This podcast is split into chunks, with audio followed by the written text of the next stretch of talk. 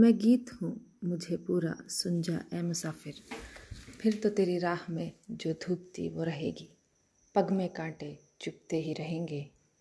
चेहरे की धूल पोछने का फिर वक्त नहीं मिलेगा। नमस्कार दोस्तों, मैं ऋतुपर्णा भारतीय, एक व्यक्ति नहीं, किरदार।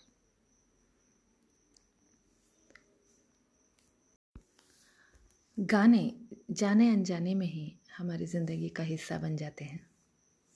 कुछ गाने हमें कुछ लोगों की याद दिलाते हैं, कुछ गाने कुछ हमारे सिचुएशंस की याद दिलाते हैं, एक गुज़रे हुए वक्त की याद दिलाते हैं, कुछ अच्छी यादें, कुछ बुरी, कुछ दिल दहला देने वाली, या फिर कुछ खामोश कर जाने वाली।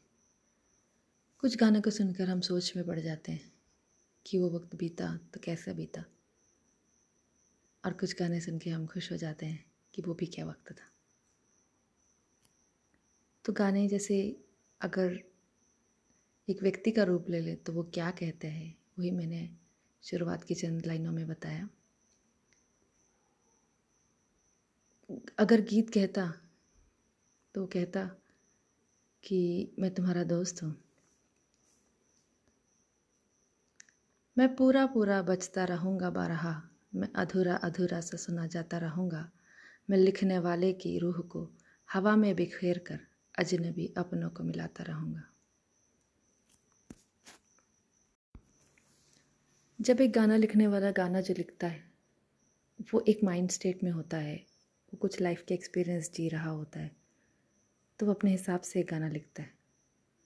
और जब हम उसी प्रकार के लाइफ इंस्टेंसेस से गुज़र रहे होते हैं, तब हम उसके गाने की रूह को कैच कर पाते, तब हम उसे रेजोनेट कर पाते।